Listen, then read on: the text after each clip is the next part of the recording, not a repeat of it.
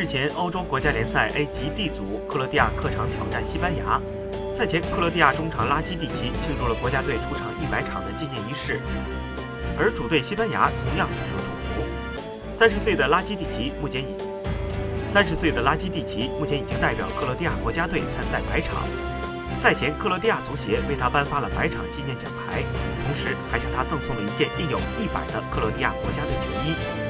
而主队西班牙也跟风祝贺了拉基蒂奇，并送上了一件印有一百的西班牙国家队球衣。